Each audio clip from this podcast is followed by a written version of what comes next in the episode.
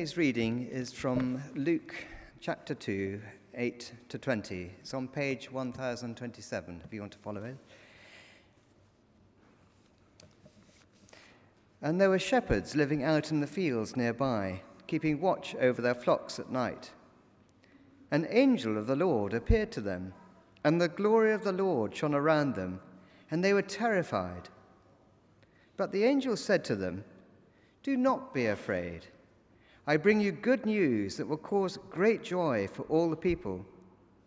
Today, in the town of David, a Savior has been born to you. He is the Messiah, the Lord. This will be a sign to you. You will find a baby wrapped in cloths and lying in a manger. Suddenly, a great company of the heavenly host appeared with the angel, praising God and saying, Glory to God in the highest heaven and on earth peace to those on whom his favor rests. When the angels had left them and gone into heaven, the shepherds said to one another, Let's go to Bethlehem and see this thing that has happened, which the Lord has told us about. So they hurried off and found Mary and Joseph and the baby, who was lying in the manger. When they had seen him, they spread the word concerning what had been told them about this child. And all who heard it were amazed at what the shepherds said to them. But Mary treasured up all these things and pondered them in her heart. The shepherds returned, glorifying and praising God for all the things they had heard and seen, which were just as they had been told.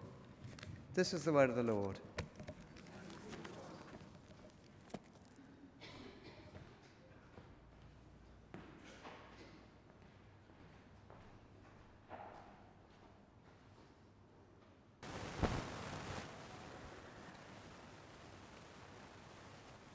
pray. Lord God, as you did to the shepherds long ago, please bring to us afresh today the joy in Jesus, our Saviour Christ and Lord. Amen. Christmas, God come in the flesh, joy. and how do we celebrate? We'll share a meal. Bit like communion. Traditional shared meal with people you love. Turkey, or lamb. Food and drink, bread and wine.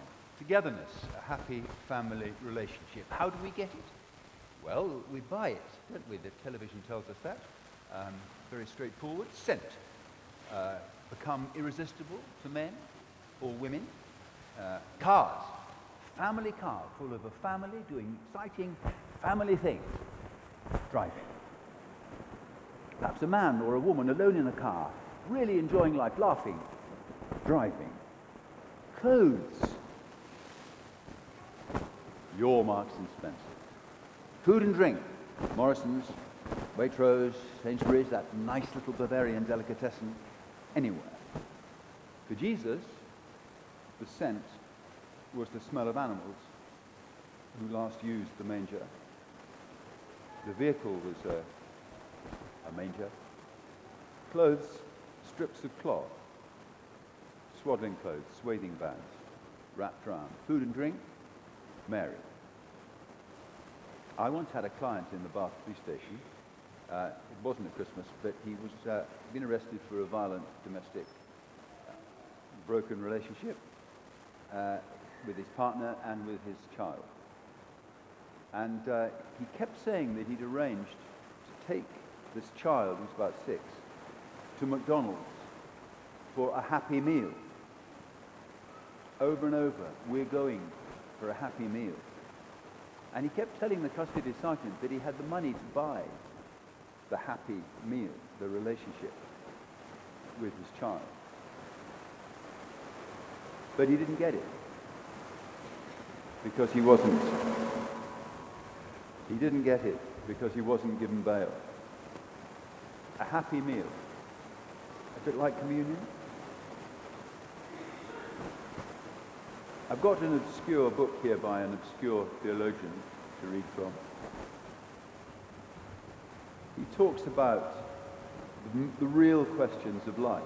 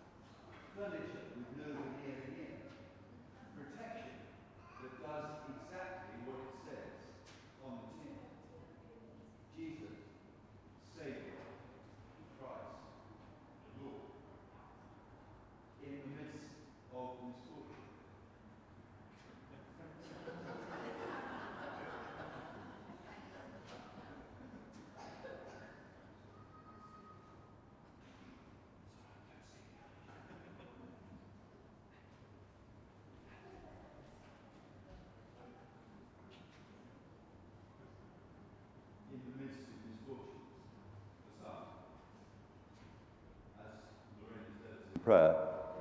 For some, things are very difficult. There is sorrow in remembering. There is sorrow in remembering at Christmas. And that's a bit like communion, too. There's another book, uh, Brave New World, it's called, where the um, arch community songster leads community singing so that we feel better. And he has a collection of forbidden literature, including the Bible, locked in a safe at home, never gets out. Instead, there's Soma, which is a sort of pill, better a gram than a damn, which is supposed to cover all our distresses and misfortunes. A panacea, like the beautiful blonde in Asterix, panacea. Instead, in the Bible, the angels give us good news of great joy for all people, every body, born to you, a Saviour, rescues us from sin, offers himself as priest and as sacrifice once and for all. A bit like communion. Christ, anointed to bring the kingdom of heaven to earth, God's ruler in our lives. Lord, this is the Adonai word, the word for God, the word that says that He is. It's God's name, God Himself. God with us, relationship restored.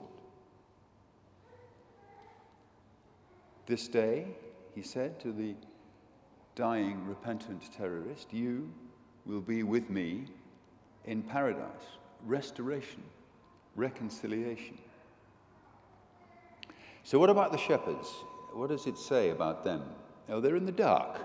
It's at night, literal dark an occupied country with an occupying power, 500 years since there was last a prophet or an angel saying anything to the nation. And they're out in the fields.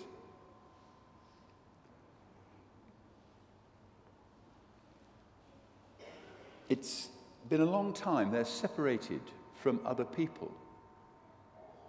It's night. They're, they're there on their own separated from most of the other people. The last words of the Old Testament talk about reconciliation, God's purpose to change hearts, changing the hearts of the children to the parents and the parents to the children, restoring relationships in his family inside out. Isaiah talks about a people walking in darkness, seeing a great light. On those living in the shadow of death, the light has shone. And John 1 talks about the light shining in the darkness and the darkness not overcoming it. And they see something of the glory of God. And they're ordinary people. It's an unclean job. They're not learned people. In contrast, perhaps, they're ordinary shepherds to, to Jesus, the good shepherd who gave his life for the sheep. They're not learned, but they were watching. Not like the shepherds in, and the watchmen in Ezekiel, who weren't and didn't carry out the task that God had given them. Angel arrives, glory shines around them. Glory, glory of God. What? What's that? Well, in the Old Testament, uh, there's the cloud, the Shekinah of God's glory, which is with the people um, by day the cloud that covers Mount Sinai when the law is given. But it's also a pillar of fire at night, light, protection from Pharaoh's army. The angel's message is don't be afraid. Good news. Savior, Christ, Lord, born to you. Angels' messages usually have something to do with judgment and deliverance and a task, the angel that arrived at the critical moment for Abraham and particularly for Isaac, comes with there's, there's judgment in there because there's a sacrifice, and there's deliverance because he isn't actually killed. And there's a, there's a task because Abraham is told that in your seed all nations will be blessed. With the other angels in the Old Testament, Gideon, uh, Balaam's ass, the Passover, uh, even Peter in prison, there's judgment and deliverance and a task. And so they're given a sign. What's a sign for? Well, the sign proves the message. It's a bit like a prophecy.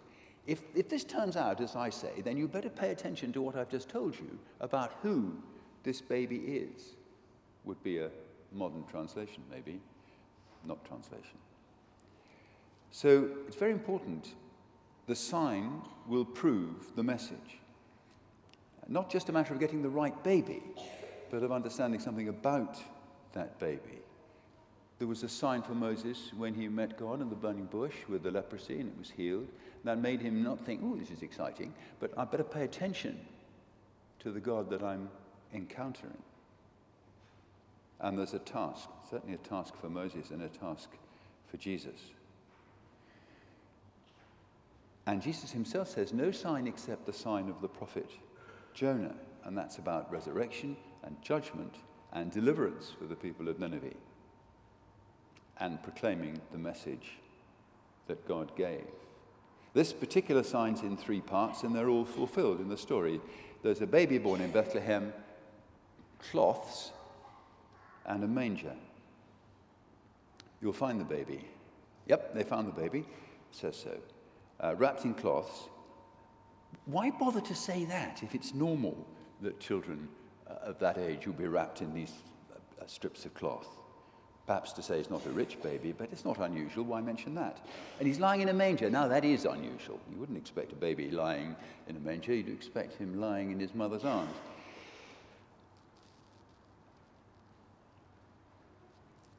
Doesn't say anything about a house, a crib, a stable, uh, a star, a lot of cattle, donkeys. It doesn't say that. This is a baby in cloths in a manger. And so they go, and they did in verse 16. They did find the baby, and he was lying in a manger. And the signs were all fulfilled. So pay attention to the message, the judgment, the deliverance, and the task. A bit like communion, really. What about the cloths? Why mention that? Luke mentions cloths three times, and he's, he's keen to make this clear, it says at the beginning of the gospel that he's investigated things carefully. And he says in Luke 23 that Nicodemus and Joseph, when they were burying Jesus' body after the crucifixion, wrapped him in linen cloth. And then in 24:12, Peter goes to the tomb uh, and it's empty and there are strips of cloth lying in the tomb. Crucifixion, resurrection.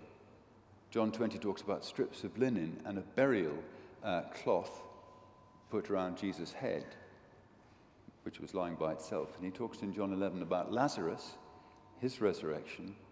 There were strips of cloth binding his hands and his feet and wrapped, his face was wrapped in a cloth. And he says, Take off the cloths and let him go. My chap in Bath Police Station unfortunately wasn't let go, he didn't get bail. But it's a different it's a different level, isn't it? Liberty. So this baby is a real baby, feeling the cold of life, later to feel the cold of death in burial, resurrection. A bit like communion, really. What about the manger? Well, it's a box, really, with two ends and no lid, uh, open to the, to, the, uh, to the animals to feed from, open to the sky. It's a bit like a coffin with no lid. Containing the bread of heaven for a time. A baby, you may think this is too much, but bear with me. A baby exposed on bits of wood, between the ground and the sky, between heaven and earth, our Saviour. And we're about to celebrate communion. So, how did the people there celebrate? Joseph, he's there, says so. Verse 16. What did he do? Have a look at it. What did he do? Absolutely nothing. Absolutely nothing. He has faith. He's listened to what Mary said and he believes it because he stays with her. Sees the baby born. He believes what the angels told him. Mary, what does she do? She treasures up these things in her heart and ponders them. She thinks about this child. We're going to do both those things in a minute, aren't we, in communion? Mary is later to see her baby crucified. Did she remember the words of Simeon? A sword shall pierce your heart also.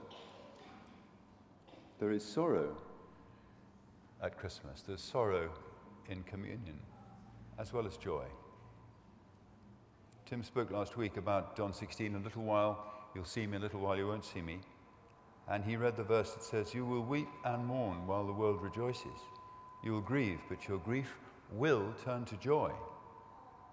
A woman giving birth has pain, but when the baby is born, she forgets her anguish because the baby is born. There's joy in seeing a baby safely born, as well as sorrow for others. So, what do the shepherds do? Verse 17 uh, they spread the word about what the angel had told them. In particular, what the angel had told them about the child. So that's the message, that's witness. This particular baby really is bread with nut taken out, really is no veneer in here, nothing taken out, nothing added, a bit like communion. And what they do is to witness, and that's what we're going to do. We're going to witness what we believe and what God has done when we celebrate communion. And they're glorifying and praising God for all the things that they've heard. That's worship. And then what do they do? The shepherds returned. Well, they went back to their nighttime jobs. They went to their every night jobs. We're supposed to take our knowledge, our meeting with God, and our experience in communion back, aren't we? Into our homes, our jobs, our works, everything that we do. Our experience of meeting God is a joy to get on with life. Amen.